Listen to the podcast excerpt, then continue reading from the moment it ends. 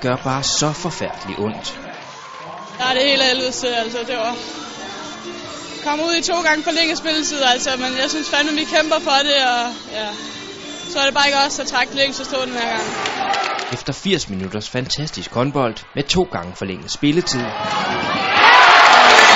stod de danske U19-piger som tabere af en af de mest medrivende håndboldkampe, der længe er spillet på dansk grund. Vi hænger alle sammen med hovederne, og det er der god grund til. Altså, jeg, vi ved sammen godt, at vi skal rejse os, men øh, det, det kræver noget at få bearbejdet det her, det gør det. Russerne løb med finalepladsen efter en sejr i semifinalen.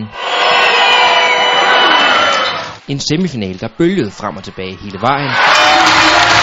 Og hvor danskerne først til sidst ikke kunne finde de nødvendige kræfter. Det er afgørende, at de kommer foran med tre i, øh, her i overtiden, og det, det er klart, det gør, at øh, der kommer noget stress på, som man ikke får i løbet af de andre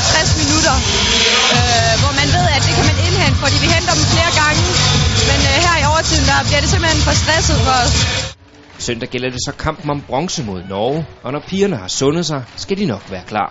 Lige nu der skal vi bare lige have det her på afstand, og så, så skal vi nok komme stærkt igen til bronzekampen.